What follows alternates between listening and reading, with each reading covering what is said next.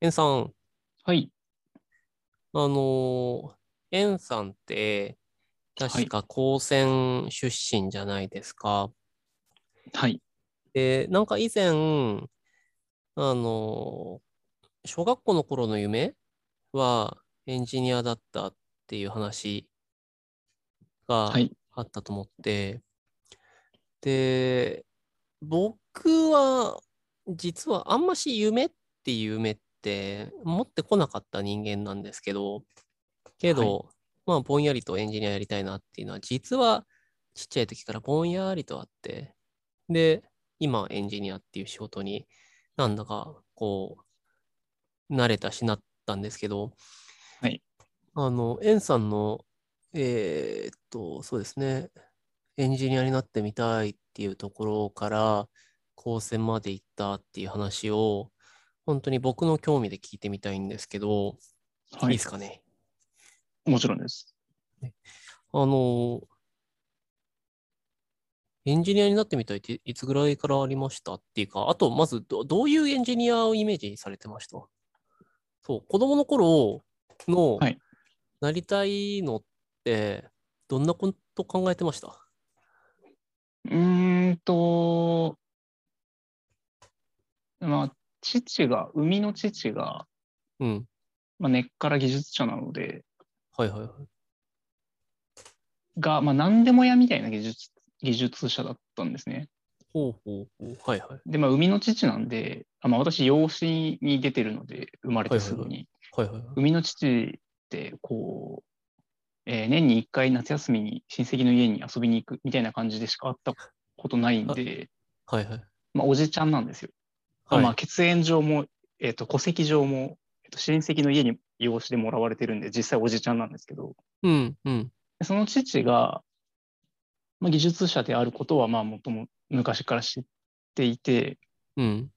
で、その話の中で、例えば原うん子うん力うん。発電所のはい。原子炉のはい。耐久値を測定する機器を作ってくれっていう依頼があって、はいはいはいはい。うん。作った話とか。はい。でもハードだ。はいはいはいはい。ハードですね。もう完全にハードです。プログラハミーンド。グなんていう時代じゃないというか、ハードだタイミンし、グ的に。素材屋さんとも違いますよね。素材ではないですね。素材そうではそないうです。か。電子機器ですね。はいはいはいはい。電子回な路。るほど。電子回路系ですよ。制御の方ですよで、ね。なので、だからうハーん。ドですね、完全うに。ん。うんうんうん。その話聞いてて、なんかかっこいいなと思ってたっうん。ていうぐらいですね、最初は。はいはいはい。高専に行ったって言った時に、はい。なんか、こういうのやりたいとか、こういうの作りたいとか、そういうのってありました？うーん。ふんわりロボコンみたいなのやりたいはありましたけど、はい。って感じですうん。ね。じゃあ本当に、なるほど。じゃあ、ごめんなさい。むしろ僕の話を例に出して、こういった、僕はこんな感じで考えていたんですけど、エンさんはどうでしたっていうような聞き方にしてみますね。はい。というのが、えっと、僕は、えっと、小学校の時とかの夢は、学者だったんですよ。はい。僕は割とそのサイエンスの方、なんか理系かっこいいなって思ってたんですよ。うん。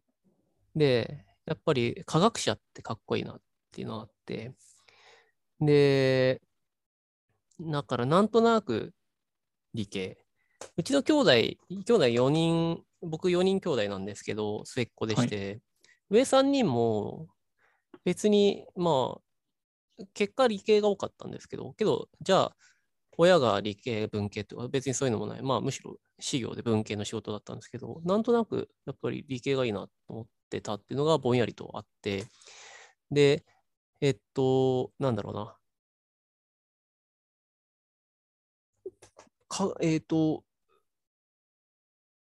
物理、制御の話、機械工学とか、そういうのには、なんか、男の子の、なんか、ハンダとかに憧れがあって、はい、で、あと、なんか、電子工具屋さんとかに行くと、なんか、ママが来たセンサーみたいなのが売ってたりするじゃないですか。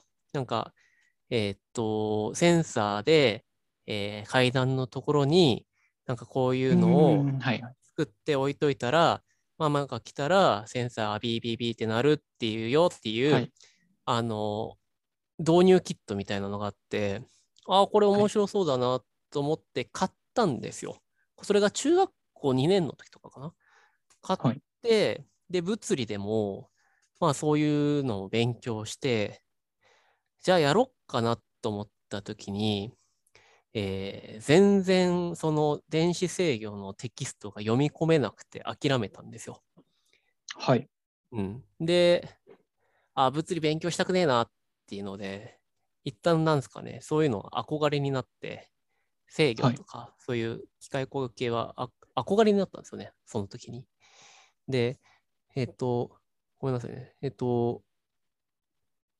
本当に、そうですね、科学者になりたいななんていうのはぼんやりもあったんですけど、じゃあつって僕そんな成績も良くなかったんで、まあなんかどうしようかなって考えてた時に、当然、部活の顧問が生物の先生だったんですよ。で、はい、またちょっと時は流れて、大学受験するって高校2年の時とかかな。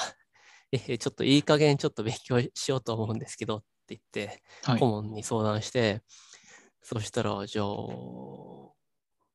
うん、じゃあ生物やれって言われたんで、テキストこっからここまで読んでこいっつって、で、全然授業とかは落ちこぼれ生徒だったんで、あれだったけど、まあ、そうだな、顧問にこっからここまで勉強してこいって言われたから、やってきました。って勉強して、うん、よし、じゃあ、ここからここまで読んでこいっつって、やってきました、みたいなことやってて、そしたらなんか、生物が面白かったんですよ。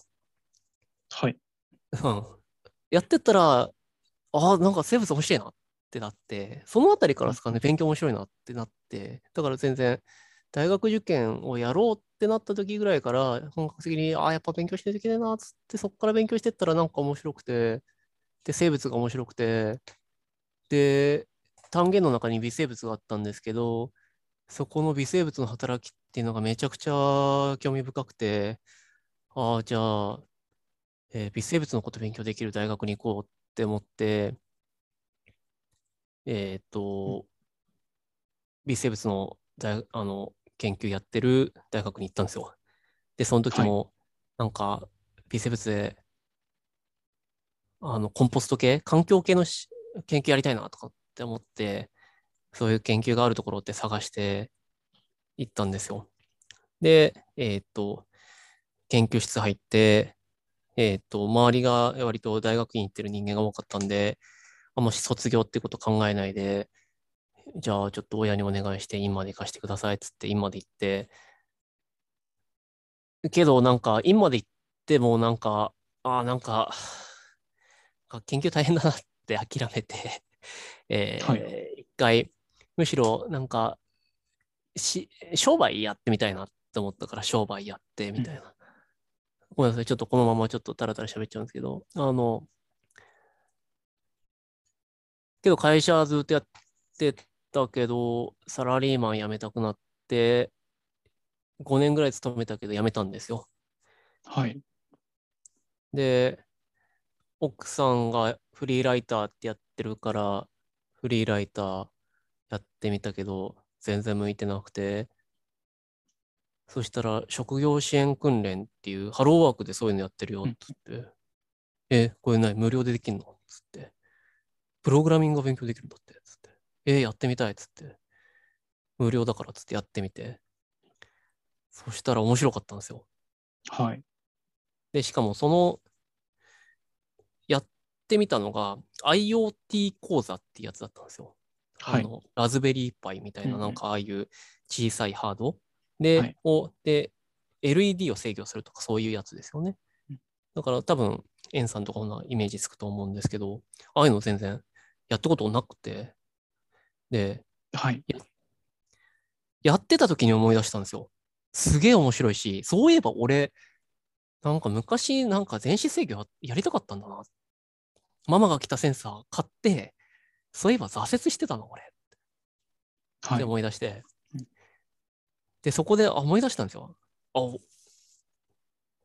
なんかアイアンマン、映画のアイアンマンの敵で、なんか電撃のムチを使うキャラがいて、はい、ムキムキのおっちゃんなんですけど、物理学の天才でなんかこうすごいボロボロのところでこうなんかガラクタからそういうのをなんかこうハンダ付けとかしてなんかよくわかんない電撃の無知だっていうのをこう体にまとわりつけてアイアンマンに戦いに行くんですけど、はい、俺そういえばなんかそういうの憧れてたなって、こんなおっちゃんなりてえと思ってたな、なんかそう機械にハッキングかけるとかそういうのに憧れてたなって思って、はい、エンジニアだったんですよ。はい。うん、だから最近思い出したんですよ。そういえばなんかこういうのに憧れてたんだなって。エンさんはどんなことに憧れてましたっていうつながり方ですかね。ああ、それで言うと、そのエンジニアの話は正直全然多分期待に添える話ではなくて、八代さんと全く同じような流れなんですけど、うん、自分の場合は自分そもそもこれやりたいと思ってないなって気づいたのが高専なんですよ。めちゃくちゃ遅くて、でそもそも勉強楽しいと思ってやってた時期がずっとなくて、はいはいはい、30になって今ようやく英語がちょっと楽しいんですけど、はいはいはいはいはい、だからなんか勉強してみたらこれ面白いじゃんっていうタイミングが正直一度もないです。高専まで行った中で。で、C って教科で言うと美術とか音楽でした、はい、うん、楽しいのは。物理とかは？物理とか大嫌いです。もう全然わかんないです。無理です。だその辺できてたら高専やめてないんですよ。あ、そうだ。やめたんですね。そっか。やめてますし、多分そのなんか、結構課題評価されてると思うんですけど、八代さんの中で。はいはい、私が高専4年まで行ってるっていうので、はいはいはい、辞めたの4年の年末なんで、もうあと1年と数ヶ月残して辞めたんですけど、はいはい、うん、まあ、4年やったところで、うん、そのなんていうんですかね、熱量を持って学んでる人間の4年と、はいはいはいはい、いやテストのためだけに勉強してた人間の4年は、うん、もう運命の差で、うん、私の4年はほぼゼロなんですよ、正直。はいはいはい、マジで何にも覚えてないんで。はいはいはい、はい。ラズパイとかも時代的に私よりも後なんで。後で、そっか、後じゃあ、そうですね。ギリギリやってないんですよね、その辺も。はいはい。もっと前の、マイコンの時代ですよね。もっと古いのしかやってなくて。はいはい。はいはい、アセンブラとか、はいはいはい、触りましたけど、触っただけなんですよ、はい、本当に。本当そこらの自分で興味持っていじってみた小中学生の方が絶対にやってるレベルしかやってないんですよ。はいはいはいはい。っていうのが、そうですね、そこで、どちらかというと、自分の場合は、吉郎さんがその、自分そういう機械とかいじるの憧れてたなってなったのと、うん、同じものが、文章ですね。はいはいはいはいはい。小学校の時に二次小説書いてたんですよ。うんうん。当時やってたゲームの二次小説を書いてて、うん、仲間内で見せたことがあったんですけど。いいですね。はいはいはい。でもそれ以来全然書いてなかったんですけど、うん、24、5ぐらいになった時に仕事の合間に暇つぶしにまた書き始めて、うん、あれこれ楽しいぞと思ってじゃあやってみようかなと思ってやったので、ああそうだったんだ。なのでちなみに、そうか、はい、憧れだったと、夢だったと思ったんですよ。小学校の頃はエンジニアですよね。うん。多分違いますね。それは言ってたっていうことになるんですかね。なんか、まあ、子供の頃の自分、本当に、ちょっとトレースするのが難しいんですけど、うん、まあ、小賢しい子供だったので、はいはい、こういうことを言うのがいいんだろうなと思ってたんですよね、ずっと多分。はいはいはい。なんかそのストーリーは多分客観的に綺麗なんだろうなっていう。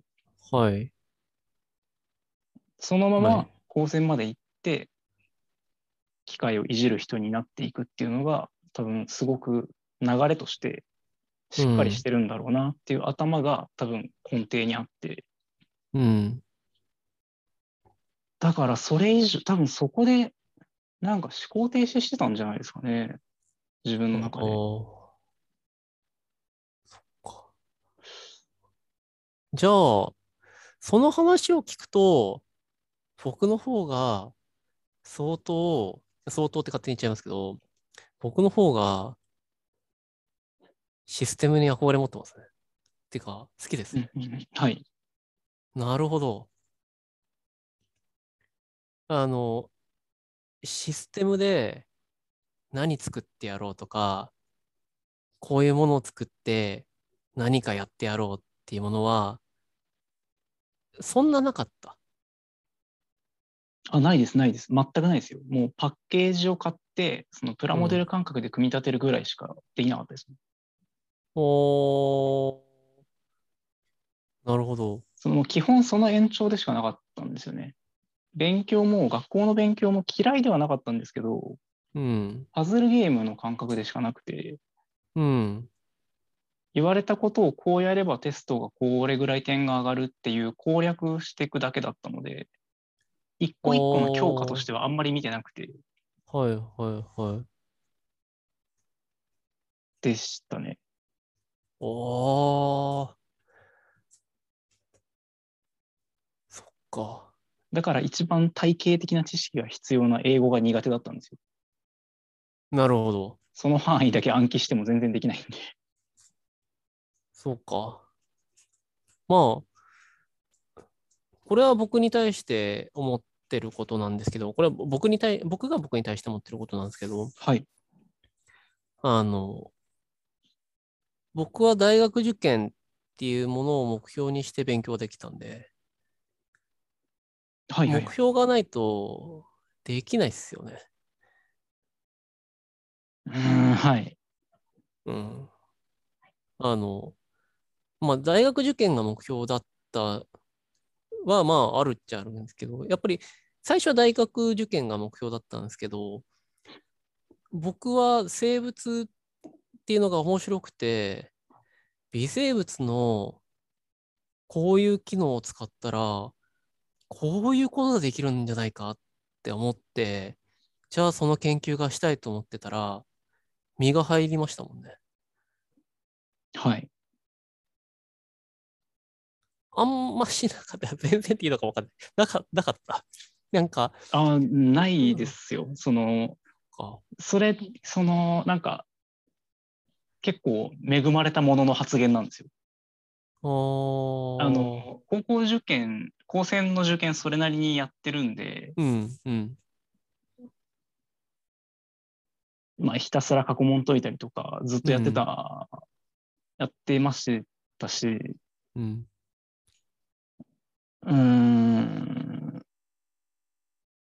ひたすら勉強した時期もありますけど。やっぱそのもともと持っってるものとか、なんか、その吉野さんの場合、きっかけになってる人がいるじゃないですか。そうですね、はい。それ、もう全然違うんですよ。ちょっと難しいですね、そこのニュアンス。なるほど。僕の、そっか、なかなか面白いっていうのが、僕が興味深いなと思ってるのが、やっぱり、ある種僕は今ショックを受けてるんですね。はい。っていうのが何かっていうと、エンジニアリング、ものを作るっていうものって、ものを作りたいっていう欲求から生まれるもので、しかもものづくり、制御系のものづくりってなんかこういうものが作りたいっていうゴールがある。それがまあなんだろうな、はい、例えばラジコンを自分で作ってみたいみたいな、自分でラジコンを作ってなんか家の中で、マリオカートしたいんだみたいな。例えばそのラジコンの中にカメラもつけて、それを VR ゴーグルでやったコースをやりたいんだっていう欲求があるから、そういうことができる学校ないかな、高専に行こうとか。はい。うん。僕も今やってる仕事もそうですけど、なんか僕の何か作りたいものっていうものを現実する、実現化するための勉強ができる仕事っていうか、なんだろう、ものづくりってそういうもんだと思うんですよ。こういうものが作りたいから作る。そうですね。まあ研究もそうなんですけど、ものづくりの方に行く人ってなおさらその欲求がより素直な人なんじゃないかなって思ってたんで、高専に行くっていうのにそのストーリーがなくて行けるんだとも思った。はい。そっか。なんか僕が最初聞こうと思ってたのは、エンさんはどんなものを作ろうと思って高専に行きましたっていう質問を しようとしたんですよ。はい。僕が高専に行くときには、なんか僕が子供のときに家でこういうことがあって、でその時になんかこういうものを作れたらこれが解決するんじゃないかなって思って、ここにこういうセンサーがあって、ここにこういうセンサーがあって、ここを通ったときにこういうふうになるから、そしたらこうどこどこが空いて何々が解決されるんですよ。なんかそういうのできたらいいと思いません？だから僕そういうの勉強しようと思って高専行ったんですって、なんかそういうストーリーがあるのかなって思い込んでたんですよ。はい。だろうなと思います。吉野さんならそうだろうなとは思います。なるほど。でも聞いてて正直、ものすごく苦しいんですよ、この話。聞いてても話しててもなんですけど、はい、何の話だったかな。多分吉野さん無自覚なので、しょうがないですし、なんでしょう、こんなこと言っても困ると思うんですけど、作りたいとかやりたいがあるって、その時点でものすごいことなんですよ。本当にない人間っているんですよ、割と。で、高専に行った人自体、体感ですけど、どんなに少なく見積もっても半分以上同じ人間なんですよ。何かを作ろうと思って行ってるんじゃなくて、技術系の学校に来ただけなんですよ。そこまで考えれてる人間ってそんな多くないですよ。そうなのか。もちろん今でこそ分かりますけど、で当時の段階でも、なんで高専行くのって言われた時に、そんなこう、なんでしょまとまって考えれてるというか、ちゃんと筋の通った考え方ができる人間だったらやめてないですかね、やっぱり。最初から行かないですし。なるほど。それが分かったんで、それが分かったんで、その4年で辞めたんですよ。あと1年で卒業できたところで、高専卒を生かした職には俺はつかないなと思ったんですよ。はいはいはいはいはい。つける気もしなかったですし。はい。うん。その1年も絶対苦しいだろうなとも思いましたし。うん。そうだから、途中で辞めるってことはそういうことなので。なるほど。そうか。そうですね。そこはなんかちょっと自分でもでも改めて聞かれると、あ、まだこんなにトラウマなんだなっていうぐらい新鮮な感じではあります。本当に。すいません。なるほど。いや、以前言われたことあったな。うちの大学では僕が微生物の勉強しに行ってって言った時に、はい、酒造りの学科だったんですよ。醸造科学科っていう酒造りの学科だったんですよ。はいはい、だから酒造りの学科なんて超とんがってるじゃないですか。まあとんがってるっていうか、なんだろう、まあ、ニッチというか、もう目的がはっきりしてるじゃないですか。酒作る学科ですよ。うん、はい。それは酒作りたいから来てんだろうって思ってたんですよ。はいはい。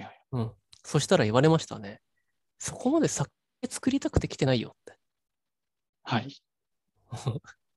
本当かよって言ったんですよ。残念ながら、どんな学科にも、どんな学校にも、そうでない層が、そんなに作りたくて来てない人種が、多分半分以上です。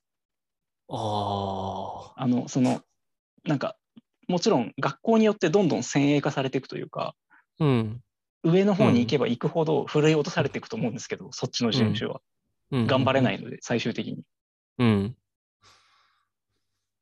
でも、まあ、大学そこら中の大学にはいると思いますよ。なんでこの学科にそのモチベーションで来てるのが。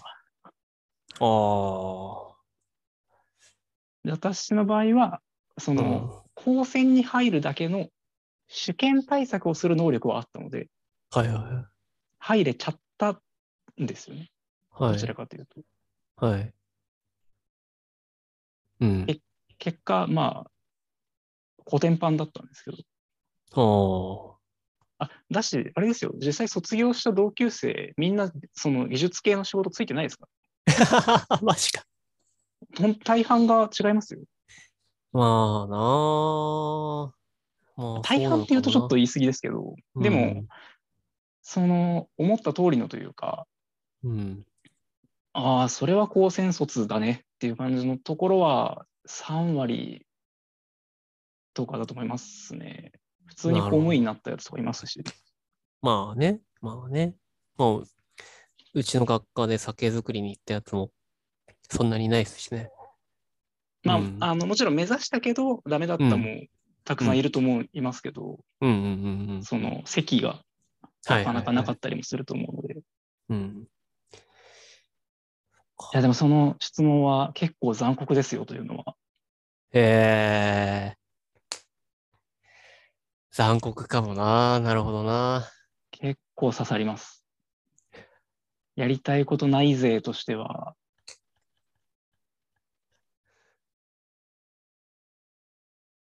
なるほど。いや、教えてもらってありがとうございます。ちなみに、はい。小説じゃなくとも、まあ、文章を書くっていうところではなりわいにされてると思うんですよ。はい。どうです最近？文章を読むのも、まあ、小説読む時間が最近ないのはちょっと残念ですけど、うん、まあでも毎日文章を触れててなんだかんだストレスにはそんなならないですね、やっぱり。あ、文章を読んでる時間、いい、ね、なんでここがこうなるんだよってぶつぶつ文句言いながら直すんですけど、人の文章に対して、はいはいはいはい、あと自分が以前書いたやつとかも含めてなんですけど、うん、ぶつぶつ言ってるんですけど、やっぱ楽しんでますね。これをじゃあ次こうフィードバックすれば伝わるかなとか、うん、自分だったらここを書くなとか、この文章だとこう違和感あるんだなとか、うん、全部楽しめてるってことはやっぱ向いてるんだなって常々に再認識してます。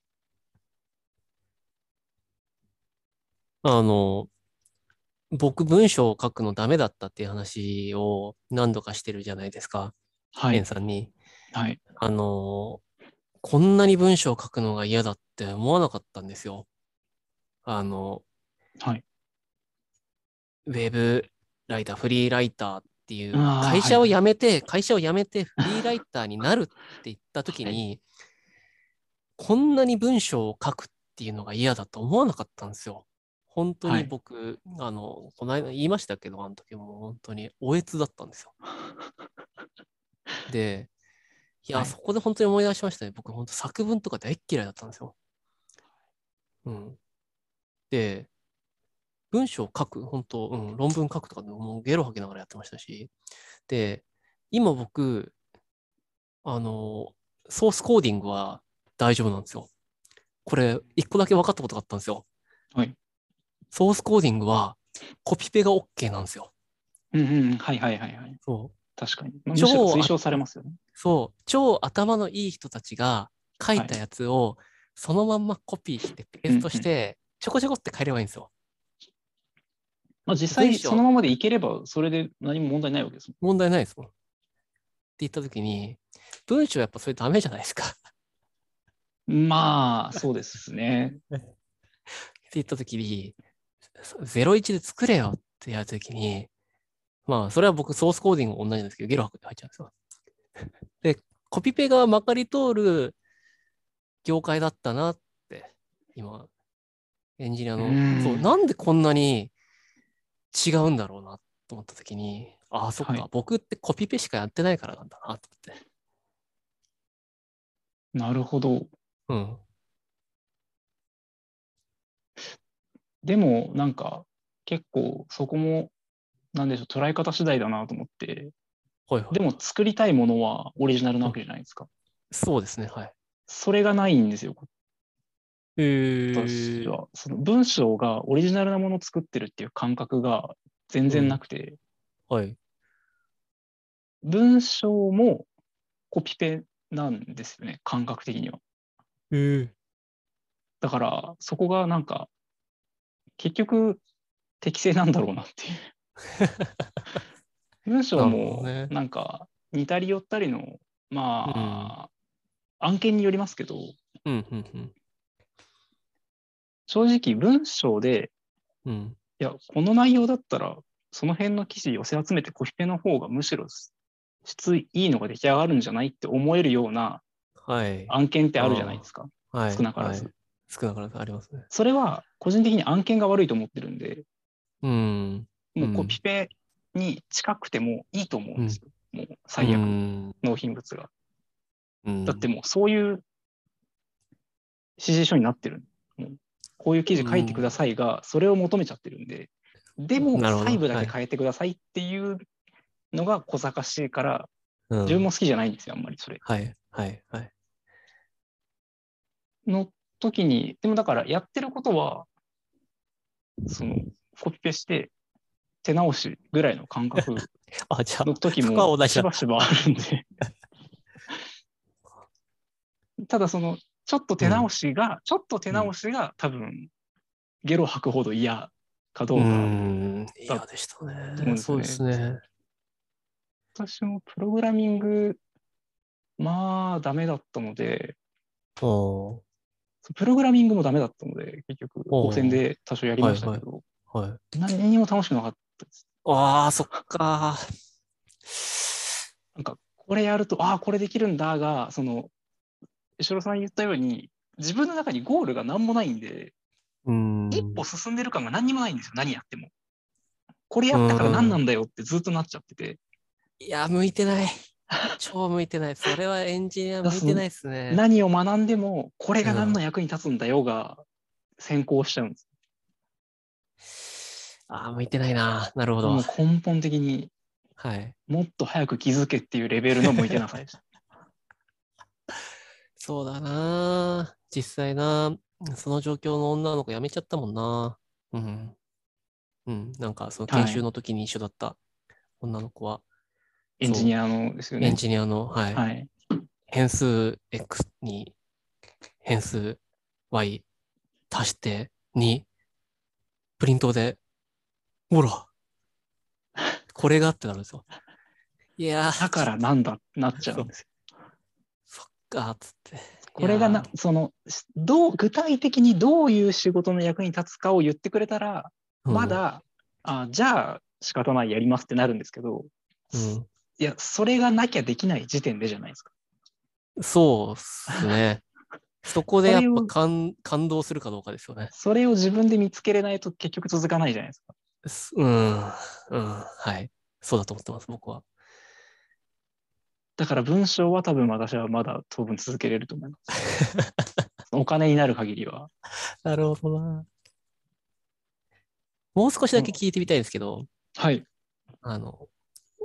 小説は二次小説当時書かれてたって、はい、書いたのはそうですね。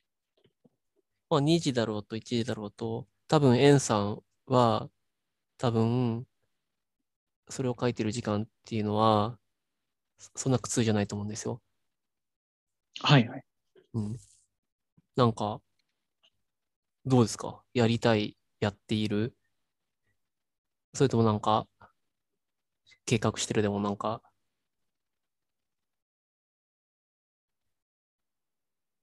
作るっていうそのそうっすね。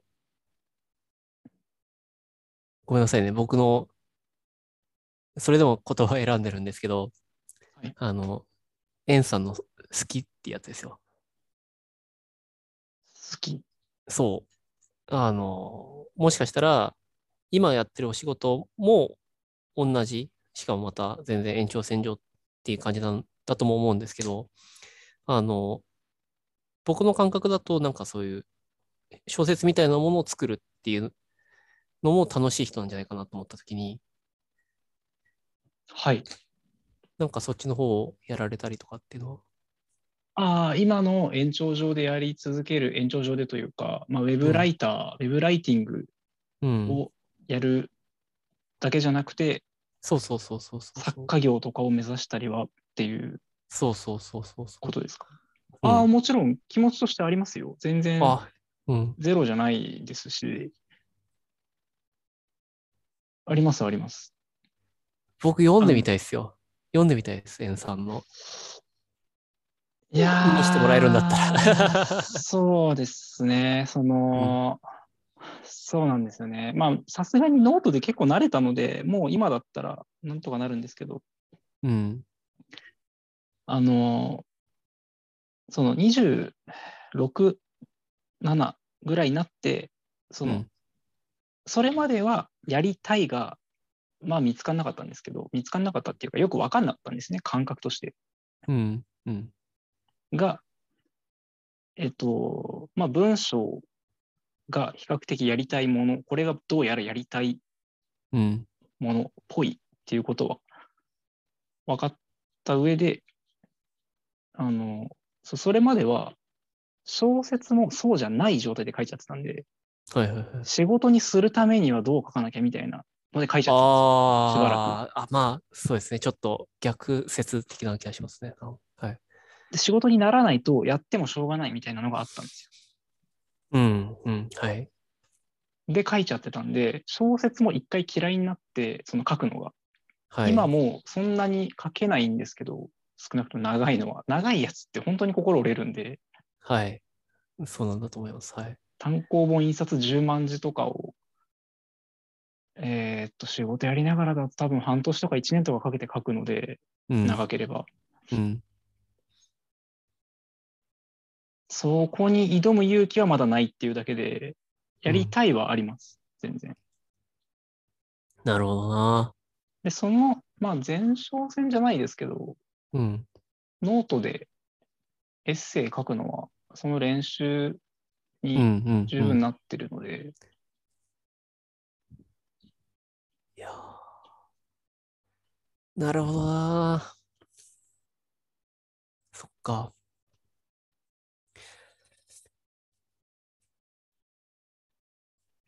なるほどな。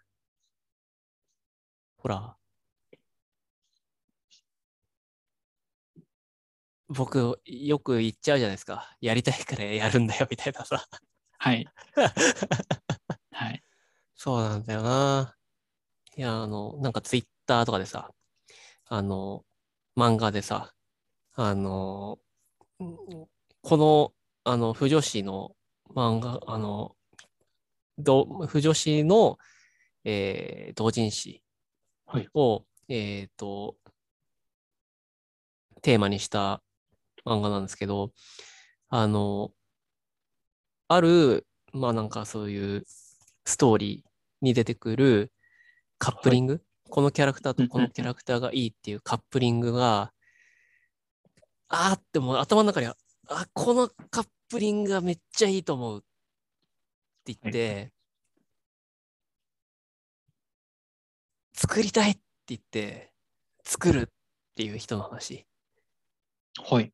うん。で、またそれを読んでほしいから同人誌で出すと。はい。で同人誌即売会に行った似たような属性の人が、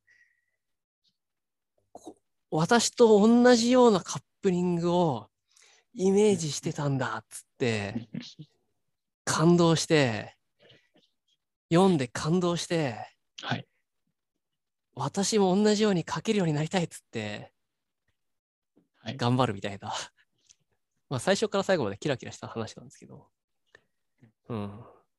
けどあれはもしかしたらなんだろうな、そのやりたいがある人っていうことでもあるのかななんて。エンさんの言葉で言うとそうですね。うんね、読んでて気持ちがいいから気持ちがいい。ああ、まあね、そういうのあるんだろうなと思って。あと、うん、そうですね。それで言うと、書きたいと、うん、読んでもらいたいは絶対に別の感情だと思いますし、読みたいと、私も書きたいは絶対に別だと思うんで、うん、はい。その段階が、その丁寧に描かれてるならいいんですけど、うん、いや読んでいいと思ったなら自分も書けばいいじゃんみたいな飛ばし方をする人がいたらちょっと怖いなって思っちゃう。ああなるほど、あいいっすね、ああなるほど、ああいいっすね、なんか苦しんだ人の言葉だ、なるほどな。好きなものがあるならそれやればいいじゃんみたいなことを結構、うん、乱暴な言葉っすよ。結構乱暴なので、うん、そうですね。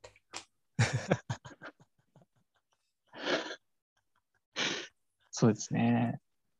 いやー乱暴だけどその言葉で突き動かされる人、その言葉だけで突き動く人もいると思ってるんで。